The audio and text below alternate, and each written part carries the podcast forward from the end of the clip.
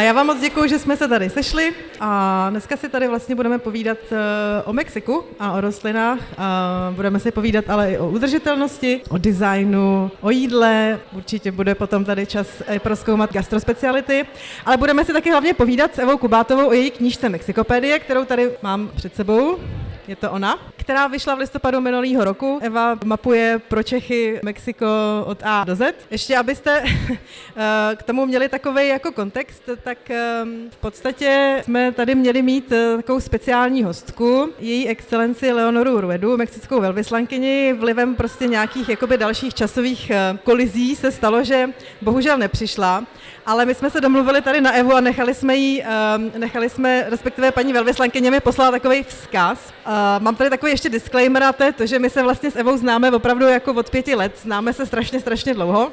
Vyrůstali jsme spolu, bohužel teď nás dělí jeden oceán, prostě každá žijeme v jiný zemi. Nicméně i pro mě je vlastně docela složitý Evu představovat, protože kromě toho, že je historička a překladatelka, tak vlastně strašně, strašně vlastně jsem sledovala jako její e, kariéru a dráhu celý tyhle ty léta.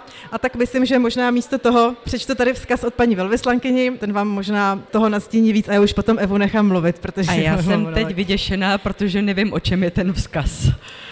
Um, milá Evo, jménem velvyslanectví Mexika v České republice i jménem svým bych ti ráda vyjádřila hlubokou vděčnost za to, že si Mexiku věnovala tolik lásky. S knihou Mexikopédie předáváš tuto lásku svým milým krajanům, kteří si budou moci vychutnat vše krásné, chutné, barevné a historické, co je součástí mexické kultury a tradic. Tvoje kniha je povinnou příručkou pro všechny, kdo chtějí vstoupit do země s tak hlubokou minulostí, v níž je užívání rostlin, přírodní medicíny, um, jsem to ztratila, a plodů matky země součástí historických kánonů, plných spirituality a víry. A právě ty nás udržují při síle, tváří v tvář neštěstím, ať už přírodním nebo způsobeným člověkem. Děkuji ti, že jsi přítelem a milovníkem Mexika a Mexičanů. A věř mi, že Mexiko, tvůj druhý domov, tě plně bere za svou. A já pevně věřím, že všichni ti, co vás dneska poslouchají, Mexiko navštíví a zůstane navždy v jejich srdcích. Moc děkuji, Evo. Její excelence Leonora Rueda, mexická velvyslankyně v České republice. Tak. A teď mi někdo počte kapesně. no, Počkej, tak, uh, muchísimas gracias, embajadora. Jenom pokud si tohle někdy poslechne jako podcast, paní velvyslankyně, tak teď se mi normálně klepou ruce, jestli se mi ještě předtím neklepali, tak teď už se mi klepou. To bylo moc krásné. A já bych se chtěla Evy zeptat vlastně, jak se do toho Mexika dostala. A teď chceš dlouhou nebo krátkou verzi? A chceš uh, politicky korektní nebo nekorektní verzi? A ty samozřejmě můj muž se mi strašně směje, že uh, moje verze už je daleko vzdálená tomu, jak on si to pamatuje. Myslím si, že to je v každém páru uh, klasika, že uh, ženy si to pamatují úplně jinak. On totiž té mojí verze, ten můj muž nevylejzá úplně dobře ale já jsem mu hrozně ráda směl, on je báječný v tom, že není úplně macho orgulloso, takový ten hrdý, on je hrdý, ale ne jako eh, přehršel hrdý, takže se uh, spolu rádi těmhle těm věcem smějeme. No nic, hele, dostala jsem se do Mexika tím, že teď je Mexiko moje láska, protože nejen muž, ale ta země celá protože někteří z vás, co tady sedíte, eh, tak už se tady tak pousmíváte, protože už jste třeba v Mexiku byli nebo k Mexiku máte nějaký vztah. A myslím si, že budu mluvit za ty, co už v Mexiku byli, že vlastně všem se to Mexiko zarije do srdce. A že už z něj nikdy neodejde. A jsou eh, destinace, do kterých se člověk podívá jednou, a Mexiko je jedna z těch destinací, do kterých musí víckrát, protože za je teda strašně veliký, k tomu se asi dneska ještě dostaneme v rámci nějaký biodiverzity, ale je to úžasná země plná nádherných lidí. A jedním z nich je právě Izrael, oh. z Mexičan s prazvláštním jménem Izrael. Uh, nedivte se ničemu, protože není to úplně neběžný, aby se chlapíci v Mexiku jmenovali Izrael. A to je naše Andulína, naše česko-mexická holčička, který je vlastně ta knížka věnovaná, protože tak dlouho se mě lidi ptali, proč žijeme v Mexiku, když je to tak hrozně nebezpečná země, eh, jsou tam přece ty narkos a je to tam přece takový celý divoký, až jsem musel napsat knížku Mexikopedie, aby se prtá přestali. Nicméně Saša má jednu jedinou zakázanou otázku a to je, jestli je Mexiko nebezpečný. Ale pokud se mě budete chtít zeptat, vy, co tu sedíte, tak se klidně ptejte. klidně si to potom otevřeme na závěr, protože je to jeden, jeden, jedno tabu, který je potřeba trošičku detabuizovat. Takže to je můj muž a pak ještě jedno srdce, to jsou takový tři srdce na té naší prezentaci, jenom aby posluchači podcastu věděli, tak za náma tady běží prezentace fotek. Máme tady srdce z... To je vlastně zajímavý, protože tohle je srdce z místa, kde se vlastně zrodila nezávislost mexická. A v těchto těch dnech právě Mexiko slaví nezávislost, je to významný výročí. Tahle ta fotka je právě o tom, že Mexiko je vlastně láska, druhá láska je Izra a třetí srdce je pro mě srdce agáve, což je vlastně, když vezmete agáve, osekáte jí listy, tak vám zbyde srdce, někdy se tomu říká šiška, někdo tomu říká ananas, protože piňa je buď šiška nebo ananas, tak se to plete, ale já tomu říkám srdce, protože vlastně z toho srdce se potom dělá tohle. A to je kromě lásky další věc, která mě v Mexiku drží a to je meskal. A já jsem se tě zrovna chtěla zeptat, protože vlastně tady asi pro Čechy možná se shodneme i s publikem, jaký jsou vlastně jakoby ty symboly, které vás napadnou, eh, když řekne Mexiko, jakože já nevím, avokádo, tortilla, kukuřice a tak dále, ale vlastně taky jako chlast.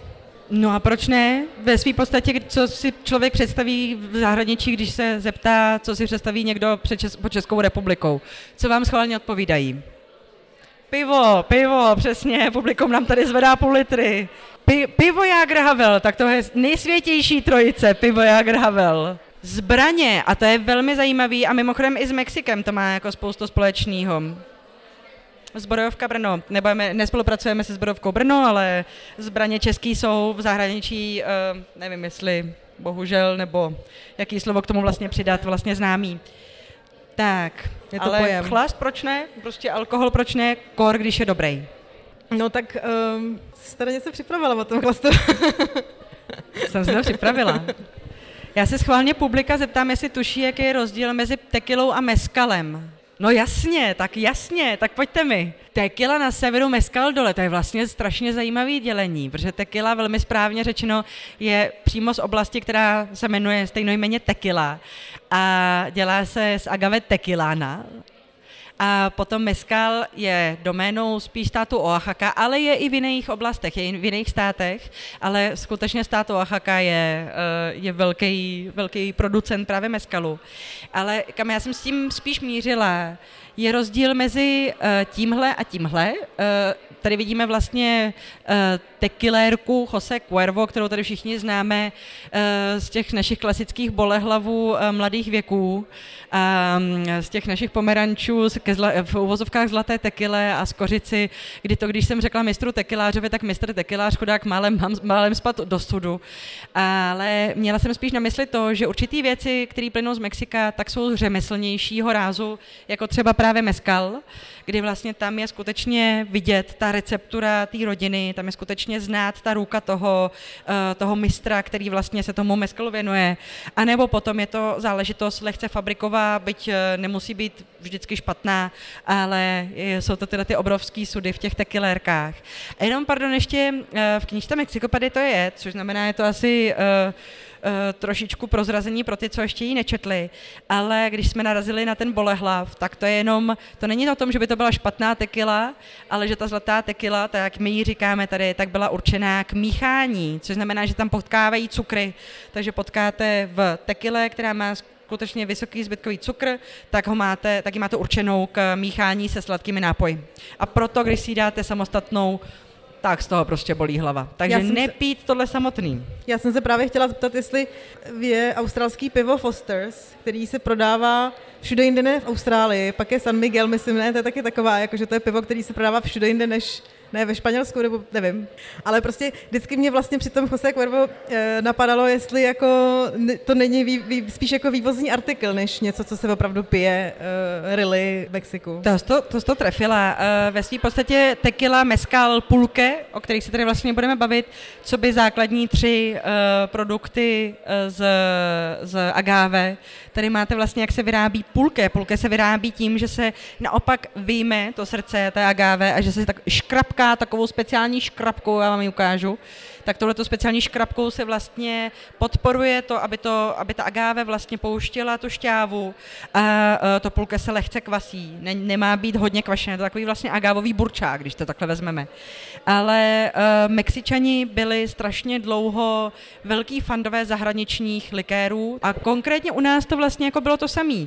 U nás pro boha živýho, my jsme na našich uh, 20 něco letech konzumovali bůh ví jaký likéry, všechno to bylo sladký, všechno všechno, po všem tom strašně bolela hlava, publikum vědomě přikivuje. A vlastně jsme pili všechno zahraniční na místo český dobrý slivovice. A vlastně v posledních letech, stejně jako se u nás, vlastně ten trend vrací k dobrý ořechovici, dobrý slivovici.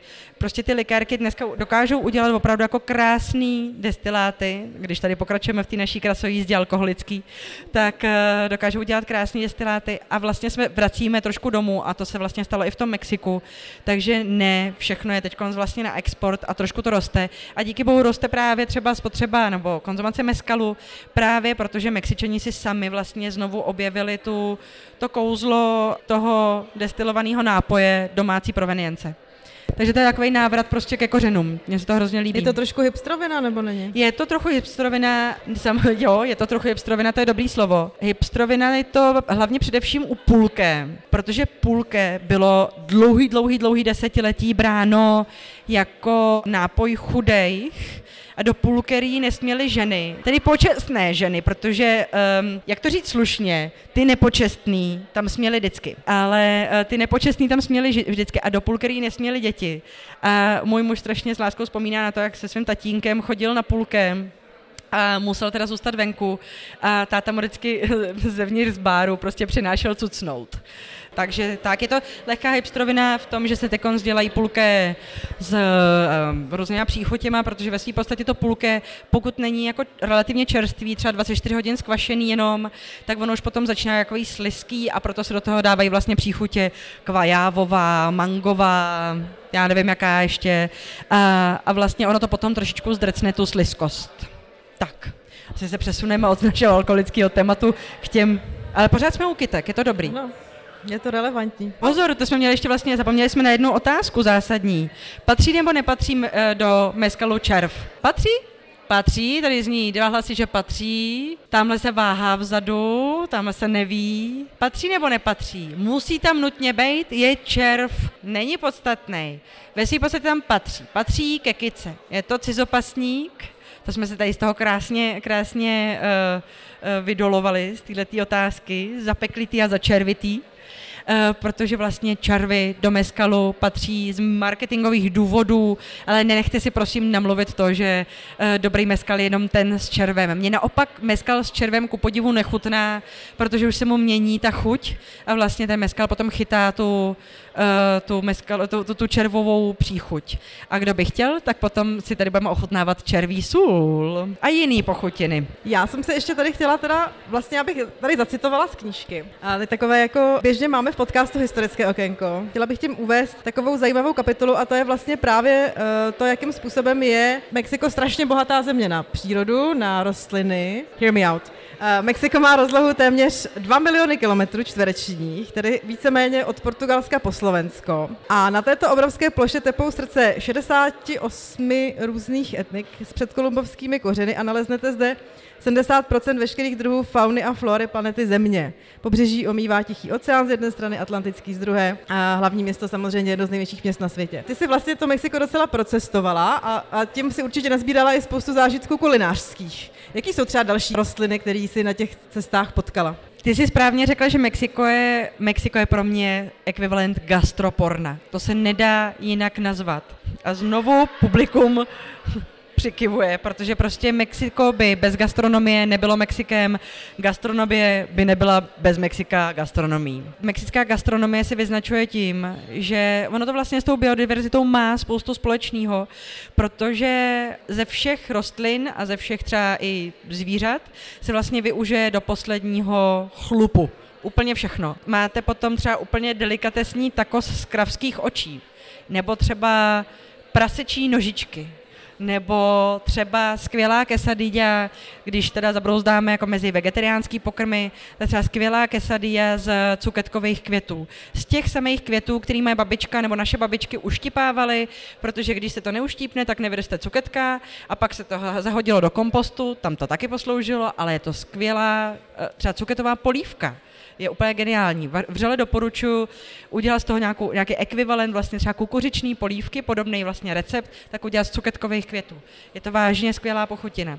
Takže vlastně se nic úplně nevyhazuje, všechno se uh, spotřebuje a myslím si, že to o tom Mexiku vlastně vypovídá a vůbec o těchto těch uh, i ekonomikách, že vlastně to mají společný, ne jako třeba, pokud teda můžu být lehce kritická, třeba k české kultuře, která má takovou tu jako vyhazovací tendenci, nebo doufám, že se taky mění poslední léta, ale v tom Mexiku je prostě tendence spotřebovat všechno do posledního, do poslední mrtě.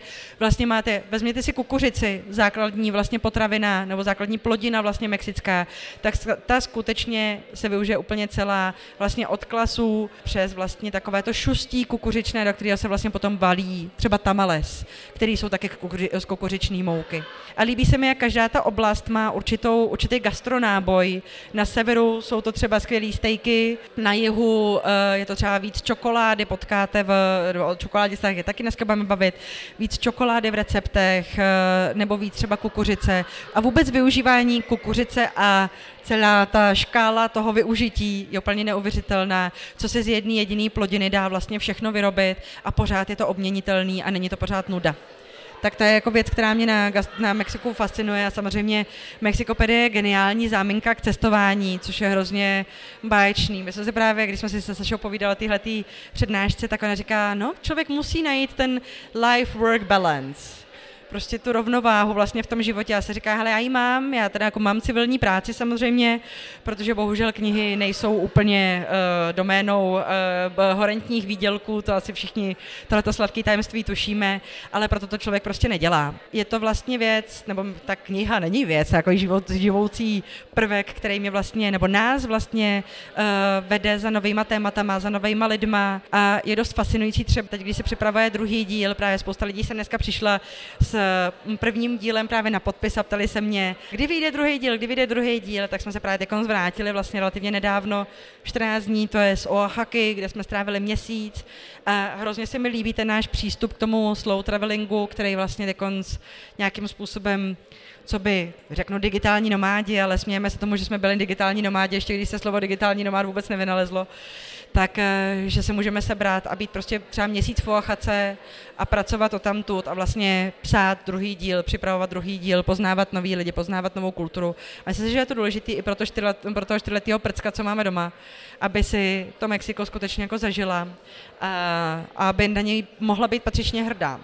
Protože si myslím, že hrdost na českou kulturu přichází relativně jako sama o sobě, ale ta mexická kultura má v sobě takovou lehkou utápnutost, té reprimované země během staletí koloniální doby, velmi bohatého severního souseda Spojených států.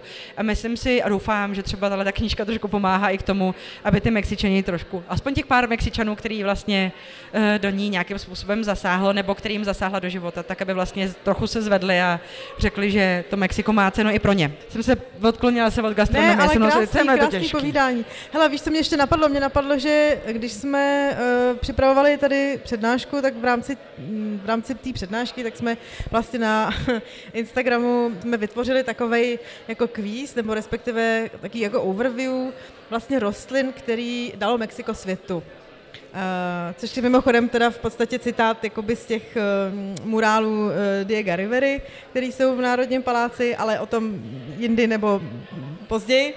Co pochází z Mexika? Zmínili jsme kukuřici, to už nebudeme říkat. Co dalšího? Fazolé. Teď mě možná někdo nachytá, protože já si teď nejsem jistá, jestli fazole jsou čistě původně mexický, ale rozhodně určitý druhy fazolí jsou, fazolí jsou mexický. Já jsem přece jenom víc historik než eh, botanik, takže, ale myslím si, že u fazolí jsme velmi blízko. Ono třeba i rajčata. Ale rajč, u rajčat je to třeba problematicky, že jsou zase z anského regionu, byť se ví, že vlastně třeba pěstovali astékové, což je hrozně zajímavý vlastně, jakým způsobem fungoval historicky třeba obchod mezi, konti, mezi kontinentální, mezi Jižní Severní Amerikou. Co dalšího nám vymyslíte? Kakao, krásný, kakao, super. Co dalšího? avokádo. Avokádo, super. A ještě jedno dáme. Nopal! Nopal, super. Tak, tak to máme přesně krásný výběr. Tak, nopal, nopal vidíte i na mexický vlajce. Říkali jste kakao.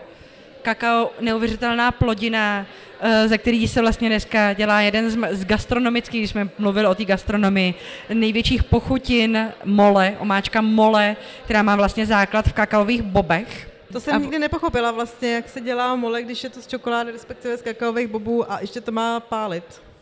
No, protože třeba omáčka mole má okolo 27 ingrediencí, aby si v životě nelajsla dělat dohromady, eh, dohromady sama. Byť teda jako babičky, eh, dnešní už babičky, tak si doma tu omáčku mole dělali. Eh, jinak mole je strašně snadný na přípravu, jenom koupíte takovou pastu nebo prášek vlastně a roz, rozvaříte vlastně třeba v zeleninovém nebo kuřecím vývaru a je to dokonalost. Ale eh, no ve své podstatě kakao není sladký. Hmm, to je pravda, no. Kakao je hořký. Je Kakao nebo čokoláda je sladká, protože se do ní přidá tu na cukru. Ale proto je vlastně mole, proto není vlastně mole sladký. Nicméně, vždycky říkám, že mexická kuchyně není dogmatická, takže vlastně dovoluje ty recepty upravit podle toho, jak člověk chce. A třeba dovoluje upravit i to pití, o kterém jsme se bavili na začátku, jak člověk chce. Mně se vždycky hrozně líbí, pousmívám se nad tím, že Češi, včetně mě, teda mě, za, mě do toho zahrnu taky, uh, máme takovou tu věčnou potřebu vědět, jak se věci dělají tím jedním, jedním správným způsobem, jediným. Jak se pije tequila? Než se dostaneme k tomu mole, jak se pije tequila? Ptám se do pléna. Pomeranč z chili, to je spíš k meskalu, pomeranč a chili spíš, uh, a, a ta, ta červí sůl z chili patří tak, citron se solí se vám smáli. A kde se vám smáli?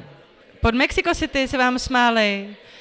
Tak moje švagrová v Mexico City si tu tekilu klidně dá se, se squirtem. To je takový no, grepový nápoj ve stylu 7 Up. A teď já tam vždycky jako srdce krvácí, protože ona vezme tu nejlepší tekilu, kterou my bychom tady prostě ňuňali a ona do toho naleje ten, takhle do toho nahází prostě půl kila toho ledu a naleje to tím 7 Upem a a je úplně šťastná. Ale zazněla tady vlastně limetka sůl a to je vlastně úplně to samé jako s tím dogmatismem. Jsou prostě lidi, kteří si to dají po doušcích pomalu, jsou lidi, kteří si dají vychlazenou, jsou, doušci, eh, jsou tací, kteří si dají při pokojové teplotě, někdo zakousne limetkou, někdo jenom se solí, někdo třeba praženým fazolovým bobem. Um, ten třeba taky patří chuťově trošičku víc k meskalu, protože se k tomu hodí právě tou zakouřenou chutí.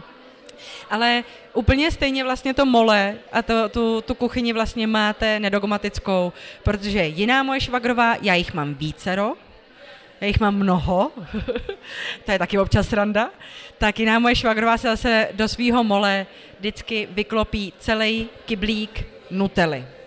Nutely? Nutely, protože má prostě ráda mole sladký. Okay je to jiná švagrová, než ta, co si dává do to, než ta, co takhle prezní tu tekilu, ale nevím, nedá se asi říct, že, to, že, te, že ten recept nějakým způsobem sprzní, ale prostě je to chuť, která jí nějakým způsobem lahodí. Je to jako každá rodina u nás má prostě recept na to nejlepší svíčkovou, tak hod prostě moje švagrová uh, by tam dala půl kila nutely prostě do omáčky mole, protože někdo to má prostě rád sladší, někdo to má rád pikantnější. Tak a tak. Máme tady avokádo, k tomu mě napadá máslo chudých. Máslo chudých, no už bejvávalo, bejvávalo. Máslo chudých už to dávno není, to už se ne, to říkávalo se mu právě máslo, máslo chudých, nicméně ceny avokáda jsou dneska strašně vysoký, stejně jako ceny limetek, takže Mexičani se strašně vstekají. A úplně nejvíce vstekali Mexičani, když eh, prezident vyzdobil eh, k nějaký příležitosti, už nevím, co to bylo, tak vyzdobil obrovský stůl obrovským um, takovým mozaikou z limetek, když zrovna byly ty ceny úplně nejvyšší, takže z těch, z těch peněz těch veřejných poplatníků daňových, teda si tam z nich udělal opravdu jako srandu, protože za horentní sumy prostě udělal uh, mozaikovou dekoraci z limetek rozřezených, který se potom takhle z toho stolu smetli a zahodili do koše. Takže tak, a jsme, a jsme zase zpátky u té udržitelnosti, no. Super. teda super. super tak, tamhle zaznělo nopal, opuncie, Věděli jste normálně, že existuje, nebudeme jmenovat eh, pivovar, ale jeden český pivovar na severu Čech vyrábí nopálový pivo? Fakt, neochutnala jsem ještě, chystám se na to. Nopálová mouka, skvělá varianta pro celiaky. Je to okay. vlastně potraviné do 20. století. Nebo třeba amarant, který tady nemáme na fotkách, ale teď jsem vlastně minulý měsíc v Oaxace v etnobotanické zahradě viděla poprvé. Eh, vypadá to, asi to, při, to přirovnám jako, jako proso, takový fialový klasy to má velký a je to strašně zajímavá plodina. A nebo třeba chili. Všechny papriky, i sladké papriky vlastně pochází z Mexika. Všechno, vlastně, co má základ v paprice, tak je z Mexika. A tohle to, ale to Tohle to není plodina, to je muž vysící na laně. Tušíte někdo, co to je? Tak, přivolávali vodu, přesně tak. Muž nám tady na fotce vysí na laně. a je to vlastně prastarý rituál uh, z oblasti Veracruz, z místa, který se jmenuje Papantla. Uh, těmhle těm pánům se říká létající muži neboli voladores. Tady ten muž tady právě létá, protože z, vo, z Papantly odkud právě původně pochází teda ten rituál a teda ta tradice, tak právě i vanilka. Takže když si dáváte vanilkový prášek do bábovky, tak myslete na Mexiko. A dneska právě budeme na Mexiko myslet jako v mnoha věcech, co máme běžně doma, ani to kolikrát nevíme. No a tady jsou Afrikány. Tak, teď jsme u těch kit, kitko kytek. Teď nejsme úplně u plodin, ale u kytek. Vzadu nám tam kouří popokatepetl. A Afrikány jsou vlastně taky z oblasti Mexika. Ta kitka, kterou jsme v dětství ve své podstatě neměli rádi, protože babičky měly na chatě na, na truhlíku, no v truhlíku, protože to odhánělo mouchy, protože to smrdí ten Afrikán, tak je vlastně emblematická květina nebo rostlina uh, vůbec Mexika a spojuje se s dušičkama, protože uh, byť teda nejsem úplně příznivcem uh, hollywoodské produkce a zrovna film Coco Um, vyčítá se mu poměrně správně, že vlastně vzal mexickou kulturu non plus ultra, vykradl a dal do filmu, tak to zase musím na druhou stranu uznat, že to udělal relativně citlivě a že proto Mexiko, ten Hollywood v tomhle případě, no ten, to studio Pixar a Disney udělali vlastně uh, v rámci proma víc dobrýho než špatného asi, z mýho pohledu. A myslím si, že právě je tam krásně vyobrazený i to, jak vlastně ty lístky Afrikánů o květní jsou tou cestou těch mrtvých do domovů, protože vlastně dušičky, když budete mít šanci, tak třeba navštivte na dušičky státy Oaxaca nebo Michoacán. To jsou ty nejkrásnější místa uh, právě na dušičkové oslavy. A uh, právě ty dušičky probíhají tak, že vlastně jeden den se slaví na hřbitovech, a skutečně se tedy tančí na hrobech, hrajou tam mariači, se to pro nás takový zvláštní pojetí um, těch dušiček, protože u nás se vlastně na dušičky spíš jako vzpomíná v tom smutném ohledu. Um, já mám vždycky pocit, že jsem možná v minulém životě fakt jako nějak někdy v tom Mexiku jako byla. Že jsem babice vysadila prostě na hrob uh, jahody a vždycky to tam užírám a vždycky si tam k ní sednu a teď to bude úplně nevhodný a vždycky řeknu, babi, já se zakouřím, neva, ještě k tomu vlastně tam strkám dopisy. Takže uh, vždycky můj tatínek, když vytrhává potom plevel, tak se vždycky strašně lekne, a co by správný kardiak začne uh, fibrilovat, protože má pocit, že mu maminka píše ze záhrobí a já jsem jí tam namísto toho dala uh, vytržený článek z lidé a země, aby si babička početla, že jo. Takže jsem od jakživa si taky měla trošičku jiný přístup uh, k té smrti a myslím si, že se v tomto ohledu jsem se v Mexiku dost našla. A hrozně se mi líbilo minulý týden se můj tatínek snažil vyděsit naší čtyřletou uh, dceru tím, že odlil své ruce ze sádry, namaloval je červenou barvou a vsadil je do země v zahradě na chatě a tvrdil jí, že tam vylejzají ze země zombíci. A se na něj tak koukala a se říká, ty jsi úplně podcenil prostě mexický dítě, který má doma lepky úplně všude. který prostě eh, zombík nějaký vůbec nerozhází, takže ona na ně koukala, k němu poklepala na, na, na, na bok a říkala, neboj dědo, to je jenom pohádka, to se nemusíš bát. A dědo byl strašně nakrknutý, protože dva dny, dva dny odlejval, že jo. No ale nicméně eh, cesta Afrikánu je to strašně krásný pocit, abych se vrátila zpátky tématu, vždycky odkloním se, pardon, tak je to strašně hezký pocit toho, jakým způsobem vlastně Mexičani vnímají svý zesnulý a jak ty Afrikány skutečně pokryjou tu zemi směrem k domovům, potom vlastně po tom na tom hřbitově a té noci na hřbitově se druhý den uh, vlastně slaví v domovech a vlastně se věří to, že ty okvětní lístky Afrikánů těm mrtvým ukážou cestu byť teda doma neděláme nějaký velký oltáře dušičkový, tak mi to vlastně přijde hrozně hezký. Tam třeba doma zapálit svíčku a dát k tomu Afrikán. Jak se říká? No, protože Afrikán, já vlastně ani nevím, jak eh, vznikl název a slovo Afrikán, ale předpokládám, že v Mexiku se tomu říká jinak, ne? V Mexiku se tomu říká sempasuchil. Jsem pasučil. A je to vlastně uh, taky vlastně nějaký předkolombos, z předkolombovského jazyka, teď si nejsem jistá, abych typla, jako, že, ne, že to je z Nahuatlu, že to je z azteckého jazyka, jazyka Nahuatl, ale ruku do ohně za to nedám, to se omlouvám rovnou. Ale Afrikán, nevím. Vymyslíme, zjistíme. El asi ne. Pryč. Tak a když jsme byli u těch kytek, tak jsme vlastně tady zmiňovali plodiny, protože ty plodiny jsou nám jaksi bližší. Ale vánoční hvězda je vlastně taky z Mexika. Noche Buena je vlastně taky z Mexika a právě ty vánoční hvězdy jsou hodně emblematický pro mexický Vánoce. Protože mě třeba eh, na mexických Vánocích strašně štve to, že vůbec nevypadá jako Vánoce. Já teď v Mexiku vůbec nejsem schopná rozpoznat měsíce od sebe, protože všechny měsíce vypadají dost podobně. Hrozně mi chybí čtyřiroční období, Uh, strašně maté to, jestli je vlastně březen nebo jestli je říjen, protože můžou vypadat úplně stejně. A pokud člověk nemá nějaký schematický život ve stylu aspoň začátek školního roku, teď vlastně za covidu, za ten poslední rok a půl, to bylo úplně zmatený. A já jsem teď myslela, že prostě červen na místo září, prostě byť jsme teda tady. A od roku 2014 jsem neviděla český podzim. Jsem si spočítala. Kdy jste naposled viděla sníh? To jsme viděli, jo, viděli jsme sníh. Loni, loni v únoru jsme ještě zastihli nějaký kus sněhu. A tohle je strašně zajímavá kitka, o který většina Mexičanů vůbec neví, že to je mexická národní kitka. Jiřina, správně. Přesně, dobrý odhad, to smekám klobouk teda. Tak Jiřina je prosím nás mexická národní kytka. Je to strašně zajímavý, strašně zajímavý druh. No a samozřejmě jsme tady zmiňovali kukuřici, protože i v anotaci tohoto podcastu jste vlastně našli informaci, že Mexičanům se říká kukuřiční lidé, protože majská věroučná kniha Popol Vuh tvrdí, že bohové, když tvořili člověka, tak to měli na třikrát. Prvního stvořili z kamene, ale chybělo mu srdce. Druhýho stvořili z hlíny uplácanýho, ale on se rozpustil při prvním dešti a tak ho vlastně stvořili. Eh, třetí pokus byl z kukuřice a naše končetiny nejsou nic jiného než vlastně klasy kukuřice a tělo je vlastně ta kukuřičná masa, vlastně, ze který se třeba dneska dělají tamaly. Takže máme na místo těla takový malý tamal. Proto právě, když je, když je třeba člověk dobře zabalený do deky, tak se říká, vypadáš jak tamal. Tak, tak a jsme zpátky u výroční knihy po polvuch.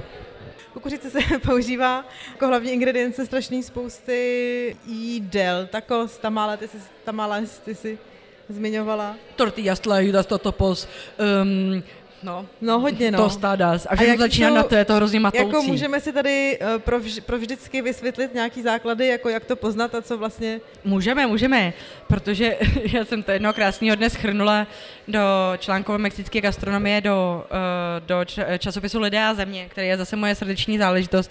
Tady si dovolím malou reklamu, pardon, omlouvám se protože uh, s nimi se strašně krásně spolupracuje, strašně dobře se pro ně píše. A, a právě, když vezmete měkkou placku, tak je to tortilla. Když do toho zabalíte cokoliv dušenýho, tak je to tako. Když tu placku srolujete, naplníte kukuřicí a osmažíte, tak je to flauta. Když ji jenom přehnete, ale pořád je měkká, tak je to quesadilla. Když ji rozkrájíte na čtyři, pro, na čtyři trojuhelníčky a osmažíte nebo opražíte, tak je to totopo, to, co my známe jako načo. Takový ty trojuhelníčky na dip. Když vlastně uděláte ty samý ruličky, naplněný třeba právě kuřecím masem, anebo nějakou vegetariánskou variantou, zalejete zelenou salsou, tak je to enchilada. Když to zalejete mole, tak je to enmolada. Když to zalejete salsou z fazolí, tak je to enfricholáda. A tohle to na té fotce jsou, prosím vás, ty nezačínají jediný na, e, na T, ale na E. A v druhém díle o nich bude E. A to jsou elotes a esquites. Mexiko má totiž strašnou spoustu hodně komplikovaných chutí. Třeba pro mě je mole hodně komplikovaný. Takový, já tam vlastně cítím jako to velké množství ingrediencí. Já ráda vařím prostě tři ingredience hotovo. E, třeba právě ty esquites jsou taková strašně zajímavá, divná kombinace přesně buď ti člověk miluje, nebo ji člověk nenávidí. A jsou to vlastně vařený kukuřiční zrna, ořezaný s limetkou, s majonézou. Ta majonéza standardně stojí na tom slunci celý den eh, mimo naprosto jakoukoliv lednici a je to zasypaný čili a je to vážně divný. Nebo třeba Vánoce jsou taky jako taková jako plejáda, prostě jako divný chutí. Třeba jako vánoční krocan, plněný, uh, plněný prostě jako sušenýma plodama, nebo třeba chile s ennogada, když jsme se vlastně tady bavili o tom chile, eh, o tom chili. To je vlastně chile s ennogada, je vlastně tradiční recept, který se vlastně dělá v září, protože v sobě obsahuje tu mexickou tri- trikoloru, zeleno, bílo, červenou. Um, je to vlastně plněný chili, něco jako naše plněná paprika, ale je to chili, je plněný vepřovým masem se sušenými plody, takže je to sladko-slaný, zalitý krémovou um, omáčkou z vlašských ořechů. Vlašský ořechy se strašně blbě v Mexiku schánějí a jsou drahý, takže můj muž vždycky jde do kolen, když já vezmu jeho vlašské ořechy a dám je ptáčkům do krmítka, aby měli lesklou srst. Ta srst peří. Um, uh, to je vlastně jakoby velká specialita, velká specialita, ale jsou to všechno vlastně jako strašně divné kombinace chutí, to sladkoslaný, nebo třeba tamarind, prostě kyselo, kyselo slaný, no kyselo sladký, jsou zajímavý, zajímavý kombinace. No a tohle vypadá jako černá kukuřice, ale určitě nám k tomu budeš moct říct něco jiného ještě, protože... Vypadá to jako houba, ale není to úplně houba, je to vlastně kukuřic, kukuřičná houba, je to kukuřičná sněť sněť kukuřičná. Teď vlastně úplně stejně jako mm, ten přístup třeba k té smrti, my máme prostě jiný v Čechách, jiný v Mexiku, tak přístup ke kukuřičný houbě, sněti kukuřičný, je vlastně jiný v Mexiku než u nás. U nás, když sněť napadne kukuřičný pole, tak si uh, zemědělci rvou vlasy a evropské fondy jdou do kolen, protože prostě je to... zásoby pr- protože se prostě nížejí zásoby, přesně.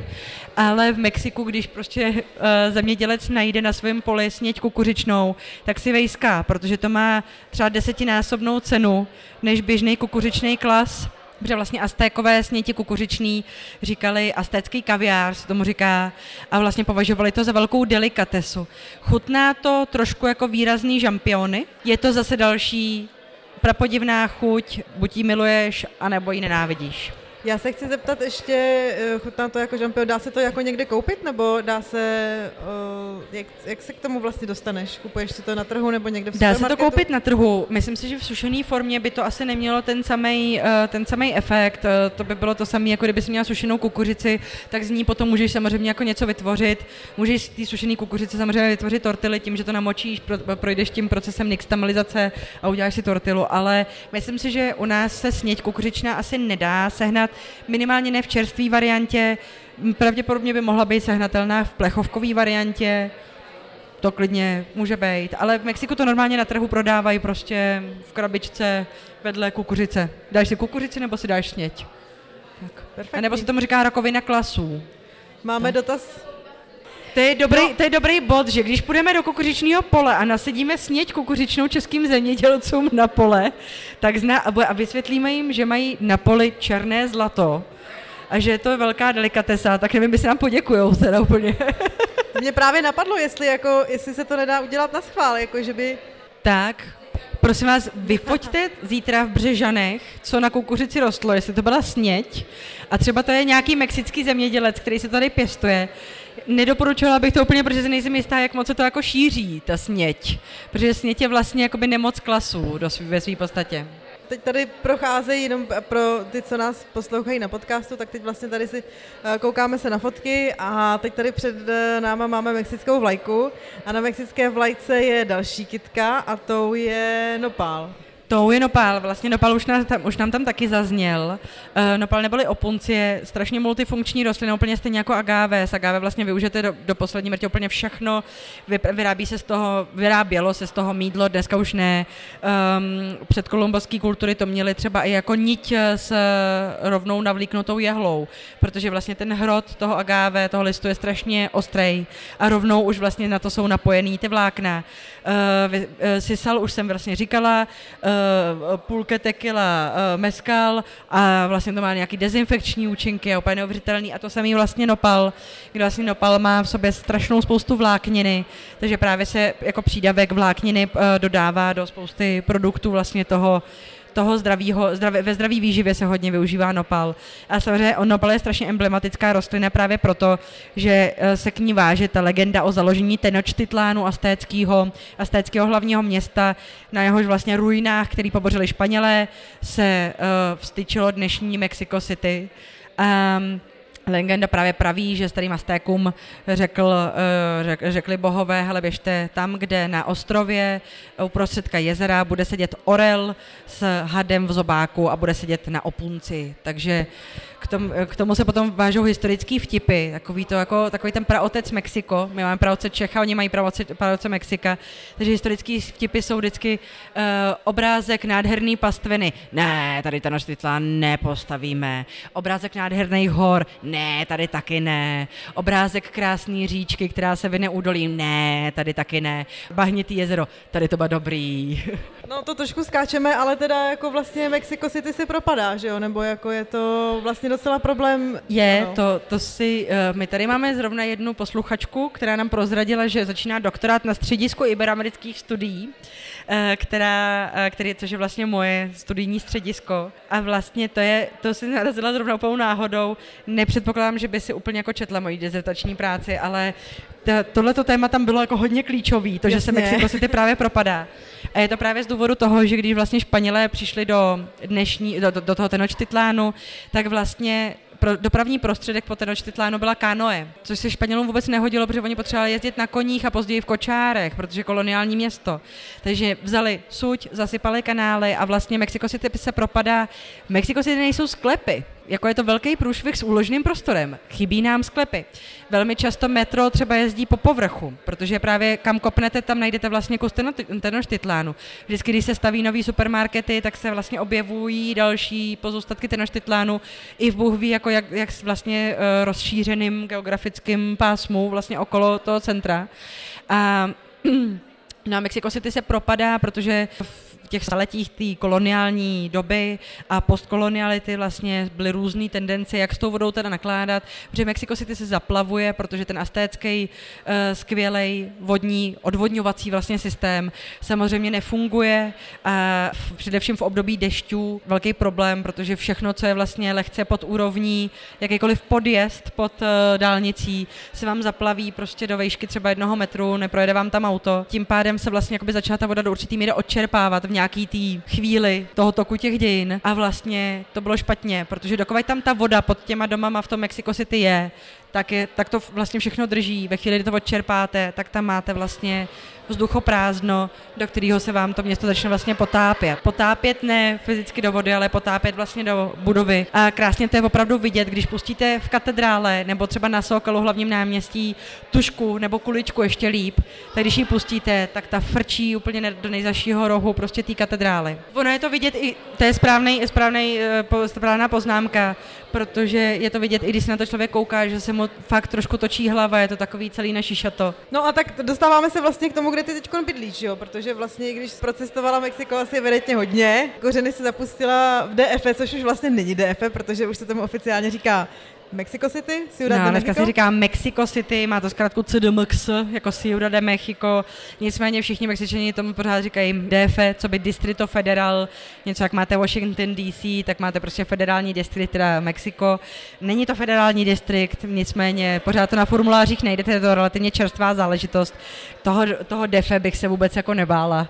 Ale já bydlím vlastně kousíček od uh, historického centra, kousek od eh, Monumentu a la Revolución, monumentu revoluci mexický. A je to pro mě vlastně srdcová záležitost. Byť teda spousta cestovatelů to Mexico City prostě přeskočí a rovnou se radši jako vydá na nějaký ten folklornější jich, ať je to třeba Puebla, ať je to Oaxaca, tak eh, to jsou takový ty highlighty, nebo třeba aspoň Teotihuacan, který je sice teda severní od Mexico City, ale to jsou vlastně teotihuacánské pyramidy. Takže já jsem hrozně velký lobbysta za to, aby se Mexico City dalo šance a trošku se člověk oprostil od toho celého jako kolosu těch miliard lidí, který tam prostě jsou, 22 milionů lidí v jednom relativně vlastně malém městě, ono není zase tak obrovský, uh, ono vlastně obklopený horama, Eh, já si pamatuju ze základní školy, Praha leží v kotlině, tak od toho si můžete pamatovat, že i Mexico City také leží v kotlině. Takže tyhle, tyhle ty obrovské masy lidí tam vlastně se pořád pohybují za prací sem tam A není to vždycky snadný, ale je to fakt krásný místo. Minulý týden bylo zemětřesení velký v Mexico City. Bylo zemětřesení 7,1. Pro ty, co nás poslouchají, tak jenom uvedeme, že tady vidíme Torre Latinoamericana na fotce, latinskoamerickou věž, což je vlastně první uh, mrakodrap v Mexico City. A samozřejmě legenda tvrdí, že, prosím vás, se podle toho nechali inspirovat Japonci. Samozřejmě každá země si strašně ráda vypráví to, že inspirovala jiný kultury k něčemu dost zásadnímu. A Japonci se měli prý inspirovat tím, že vlastně taleta, eh, ten mrakodrap je založený na hydraulických základech a že při zemětřesení vlastně ty dnešní budovy moderní se s tím zemětřesením hejbou. A tato budova se při tom zemětřesení teď eh, do jedné strany a do druhé strany vykývla až o 9 metrů. Tyjo, tak, to jenom, hodně. tak jenom vám doporučuji, že kdybyste náhodou zažili eh, hezký, zem, hezký zemětřesení, zemětřesení nejsou hezký, tak kdybyste zažili zemětřesení, tak uh, životní zážitek to skutečně bude tamhle na té vyhlídce nahoře. To Já jsem teda na té vyhlídce byla a musím říct, že se mi dělalo jako špatně jenom z té vejšky a teď si ještě představit, že se to kenkláte. To je jako velký, to je no, velký fofr, ty zemětřesení. No. My jsme tady spíš možná chtěli si dostat k jedné věci, jestli ti do toho můžu takhle skočit. Ale povídej, povídej. Jo, povídej, povídej. My jsme totiž uh, se chtěli dostat k tomu, jakým způsobem vlastně, když tady vidíme na té fotce tu masu těch lidí, to je krásná sobota na Avenidě Madero, prostě v historickém centru tak jakým způsobem vlastně Mexičani vnímají přírodní medicínu? Je to tak? No máme k tomu takovou historku vlastně. My, když jsme byli v Mexiku, tak um, bylo to zrovna v době, kdy Julien, uh, druhá polovina Henke, bádal, nebo respektive psal uh, takový poměrně akademický článek o vnímání tradiční medicíny v bolivijské komunitě v Barceloně.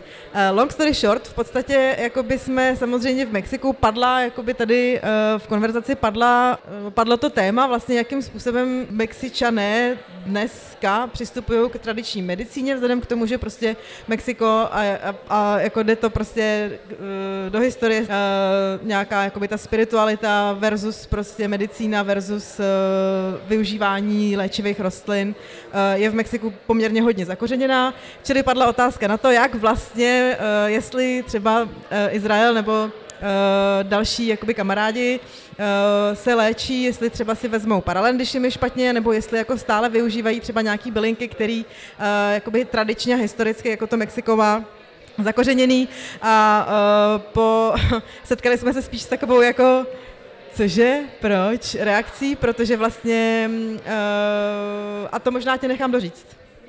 Ono je to spíš, ale um, jo, můj muž na to zareagoval jako slovy, to se mi jako ptáš, co si utrhnu uh, na své zahradě našeho 50-metrového bytu, do kterého slunce nesvítilo, díky bohu jsme se přestěhovali, uh, tak co si na své obrovské zahradě utrhnu za bylinu, aby mě přestala bolet hlava a hrozně se smál.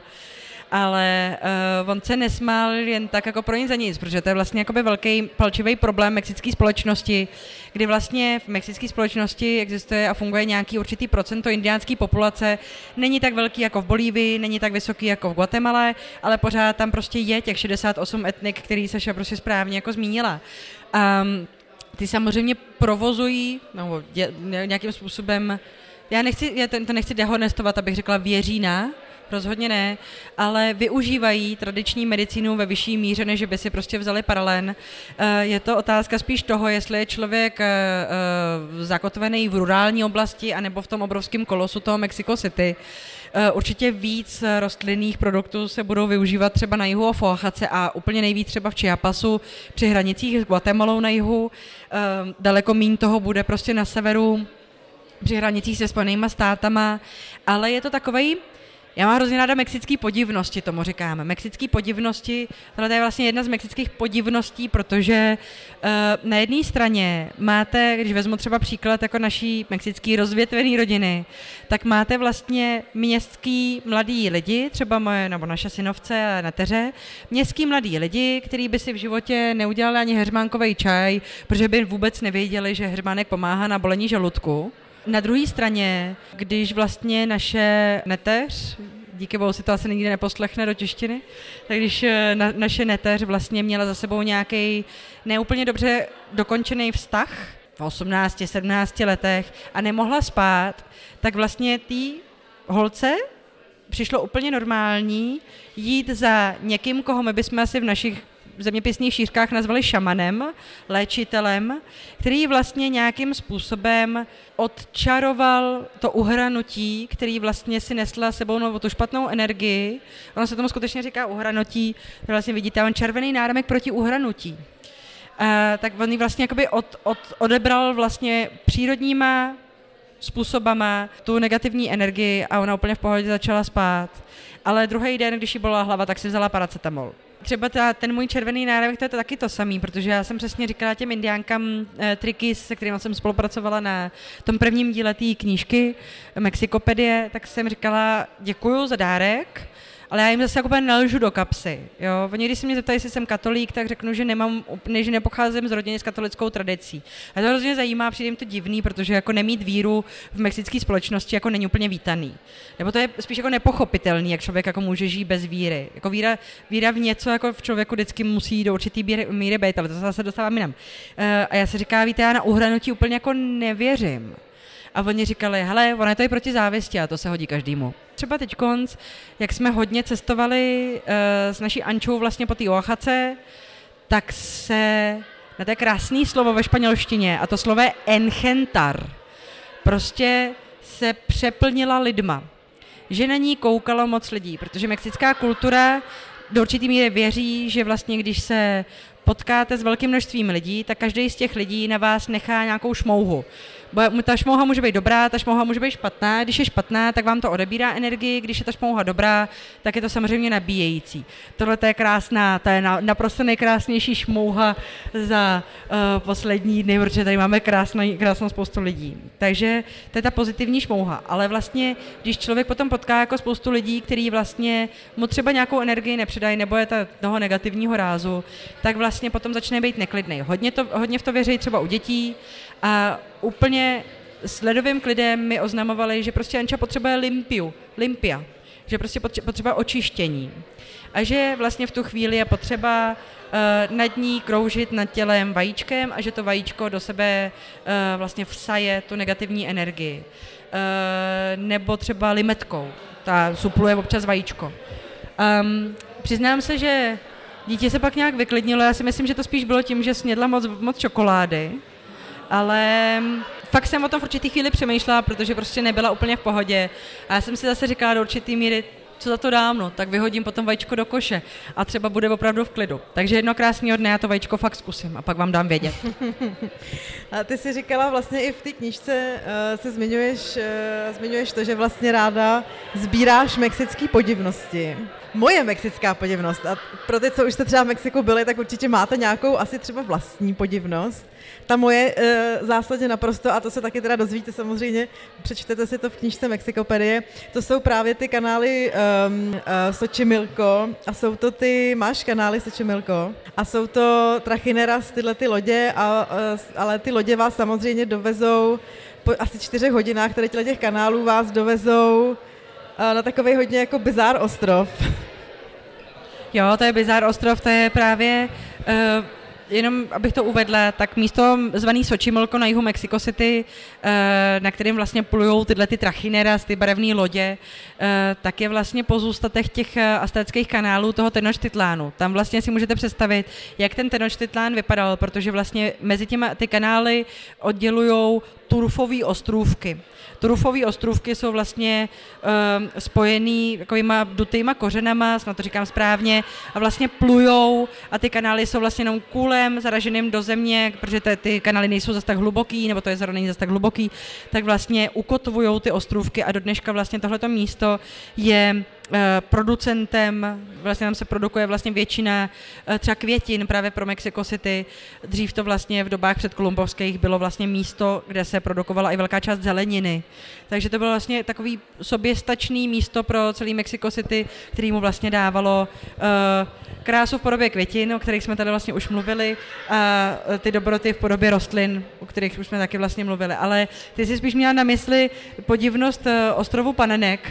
To tady není o kytkách, ale to je to ostrov není. Eh, hodně, hodně ponurý místo, buď můžete na tom Sočimilku zažít tohle, kdy vlastně tam je jedna loď nasekaná vedle druhý, mezi nimi hrajou mariači, na jiný lodi vám prodávají tacos eh, a vy tam vlastně celý den plujete. Skvěle se tam dělají oslavy naroznín, protože je s podivem, že totiž uh, salonky na oslavy naroznín, třeba dětský nebo já nevím, jiný, tak jsou strašně drahý v Mexico City, takže vlastně si člověk pronajme tuhle tu loď na několik hodin a ona je ta cena stejná, když tam na ní, na ní jsou dva lidi a nebo třeba 18 lidí, což je maximum, co to pojme. Vlastně celý ten den tam vlastně sedíte, plujete vlastně mezi těma zahradama, uh, vždycky si objednáte z jiný lodi, prostě mariačiho. A vlastně po několika hodinách můžete doplout na, uh, na místo, který se jmenuje Ostrov Panenek, kde vlastně nějaký samotář, který tam právě pěstoval zeleninu na tom Sočimilku, tak tam našel utopenou dívku v tom kanále a protože za ním pořád chodila, asi se neočistil vajíčkem ani limetkou, tak uh, protože za ním pořád chodila ve snech, tak jí tam vlastně začala věšet panenky na stromy a dneska je tam 1500 určitě, nejsem si úplně jistá, jestli 2,5 tisíce panenek vlastně po různu olezlejch eh, eh, pavoukama, napůl schnilejch, eh, nějakým lišejníkem a tak. Je to Ale je to strašně zajímavé, že vlastně v tom Mexico City vedle míst, které jsou úplně přervaný lidma, tak můžete najít i takovýhle opravdu jako zenový místa. Je jich málo relativně, ale dají se najít. A jsou strašně vzácný a o to více člověk potom užívá. Jaká je tvoje nejpodivnější podivnost? Tak pozor, než se dostaneme k nejpodivnější podivnosti, když jsem na to tady, uh, na to tady narazila. Tak, tak pošleme jo, mezi teďka... vás, prosím, toto, co uh... vidíte na fotce. Průbněte to. A pro ty, co nás posloucháte, tak vězte, že teď si tady prosím vás baští sarančata pražená, uh, připravená s limetkou a s čili. A v druhé mističce uh, plynou mravenci střihači. Takže zadním řadám přejeme dobrou chuť, předním řadám, uh, přední řadě už poobědvali. Ale uh, nejpodivnější podivnost z gastronomie je to asi tohle, ty, ta entomofagie, ta, to pojídání toho hmyzu, protože některé ty druhy jsou vážně skvělá lahůdka. Um, zatímco sarančata jsou takový čipsy prostě večer k televizi, ne, nemyslete si, že to jako Mexičiny v takový velký míře jako jedí k té televizi, ale je třeba strašně zajímavý, že naší dceři to strašně chutná, protože nemá ještě takový to jako ble, to bude přece hnusný, protože to je přece jako takovýhle zvířátko, v sobě takový ten jako dospělácký odpor. Ale třeba tohle je strašně skvělý a to jsou eskamole, mravenčí vajíčka a to je velká lahutka, Hrozně mi chutnají chiniquiles, což jsou uh, pražený agávový červy. Tady jsme se zpátky u té kitky, protože i ty červy se upraží a zbaštějí na té tortile. A tohle to jsou ty mravenci střihači, který vám tam uh, plynou mezi vámi v mističkách. Tak možná je to vlastně téma, který by určitě vydalo na další epizodu a to je to vlastně, to říct, jak uspokojit jakoby 8 miliard lidí na světě a možná prostě třeba jedna z odpovědí na tuto otázku i pojídání hmyzu. However... However, ty jsi mě ptala na podivnost a já jsem si sem takhle hodila tohleto. A pak teprve s vámi budeme dělat, prosím vás, chemické experimenty středoškolské úrovně. Budu se vás ptát na, na zásady a kyseliny. Ale nejpodivnější podivnost je asi tohle. To je pro mě nejpodivnější místo. Zmínila jsem vám moje nejpodivnější jídla. Už jsem jich zmínila několik, vlastně i ty vánoční uh, plnění těch rocenů a i ty chili sen nogado jsou taky pravdivný. A tohle je pro mě nejpodivnější místo, o kterém se mi občas zdá. A je to kostel v San Juan Chamula v Chiapasu, kde, je vlastně, eh, kde se vlastně provozují synkretický katolicko-šamanský rituály a je to místo, kde se dramaticky nesmí fotit. Představte si, že normálně i uh, National Geographic tam chtěl fotit a hrozně dlouho to s nima vyjednávali a hrozně, hrozný chled, protože chtěli oficiální fotky, protože tady v tom místě mají pro neposlušný fotografy speciální vězení. Má to několik uh, úrovní, ta neposlušnost fotografická. Byť samozřejmě na YouTube i na Google narazíte na pár prostě nějakých snímků střelených od boku, na nějaký GoPročko, který je prostě skovaný v baťohu, ale vlastně to vůbec jako nevypovídá o tom, uh, o tom místě. A to místo uh, vlastně vypovídá jednu strašně důležitou věc, kromě toho, že vevnitř nejsou lavice, ale jenom borovicový jehličí, takže to nádherně voní. Do toho tam všude potkáte vlastně kadidlo kopal, který tam vlastně nějaký voní. Do toho tam voní ty uvadející květiny a čerstvé květiny a jiný svíčky. Je to všechno očouzený, je to hodně jako vizuálně náročný. I pro člověka, který hodně těžko tohleto místo zvládají katolíci protože um, to, co se v tom kostele vlastně děje v katolickém svatostánku, jim není úplně milý, protože jsem právě říkala, že to je synkretický a vlastně májové dnešní tam vlastně dělají ty svoje synkretické rituály vlastně na půl cesty mezi tím katolickým bohem, ať mu budeme říkat jakkoliv, protože tady v tom kostele třeba na um, na hlavním oltáři, na hlavním výsostném místě svatý Jan Křtitel a ne, a ne Ježíš Kristus a ne, pana, a ne Pana Marie, ale svatý Jan Křtitel, protože to byl vlastně první svatý, se kterým se potkali.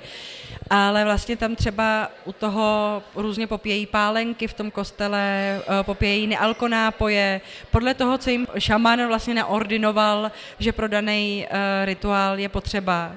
A na konci spousty rituálů, zakroutěj živý slepici krkem. Tam vám řekl sladký tajemství, který to jako není, to je vlastně taky podivnost. Kroutila si krkem? Ne. No, zakroutěj krkem, ale jaký slepici zakroutěj krkem? Protože velká část čiapaských černých slepic, protože to musí být černá slepice ideálně, je česká. Ale pozor. Tak, protože normálně existuje jedna firma, tak eh, tahle ta firma dokáže nějakou genetickou modifikací zaručit to, že se narodí černý kuřata, ze kterých vyrostou černé slepice, které se potom budou uh, používat při těch rituálech, protože černá slepice je žádaná.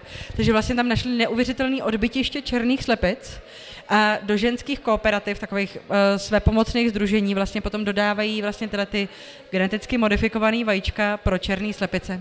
Takže český... Dios mio. Dios mio, český slepice v Chiapasu strašně frčej. Ale tohle je pro mě hodně podivný místo a pokud budete mít šanci se v Chiapasu zastavit, tak se tam uh, podívejte určitě. Moc možná nefoťte. Tak a teď ty dotazy. Teď ty dotazy. Meanwhile, uh, možná teda dobrý říct, že pokud, uh, pokud ještě knihu Mexikopedy nemáte, tak si buď to můžete zakoupit tady přímo uh, v prvním patře na baru, anebo uh, v knihkupectví Kosmas, nebo respektive v... online normálně na Kosmasu. A vlastně v každém dobrém knihkupectví. A příštím roce vyjde druhý díl. Takže tak, má někdo dotazy? Já mám ještě jednu poslední otázku. Evo, řekni mi tu o těch mariačích a o těch Čechách. Ježíš Maria, ale to taky nejsou kitky, ale. Já vím, ale já to potřebuju prostě mít nahraný, protože to je něco takové, takhle bizarního, že, že... To je další mexický bizar, to je mexický bizar, no. Tvrdí se, že Maximilián Habsburský, chudák malý, on chtěl aspirovat na vídeňský trůn, oni se ho na tom v, tom, v té Vídni chtěli zbavit, tak ho poslali do Mexika, že tam bude císařem. Ono to těm císařům v tom Mexiku úplně nejde, oni je vždycky zastřelej. Byly dva pokusy vlastně o mexický císařství a nikdy to nedopadlo, nedopadlo úplně dobře. Takže Maximilián tedy prožil několik málo let eh, jako mexický císař a vlastně tvrdí se, že si sebou přivezl vojenskou kutálku, a v té vojenské kutálce přesně byly... Co to je kutálka? Kutál, no vojenská hudba, ty nevíš, co je kutálka? Ne, nevím, co je kutálka. Tam zpívají písničky. Okay. Tak vojenskou hudbu, vojenskou prostě skupinu hudební a že tam měli ty Chápu. žestový nástroje, ty struný nástroje tamhle ty nástroje, že vlastně tam mělo nějaký určitý schéma, určitých sol, určitýho rytmu vlastně písně, jako ty, no. A vlastně tvrdí se, že vlastně Mexičanům se to nalíbilo, zalíbilo natolik, že z toho vznikly dnešní mariachis.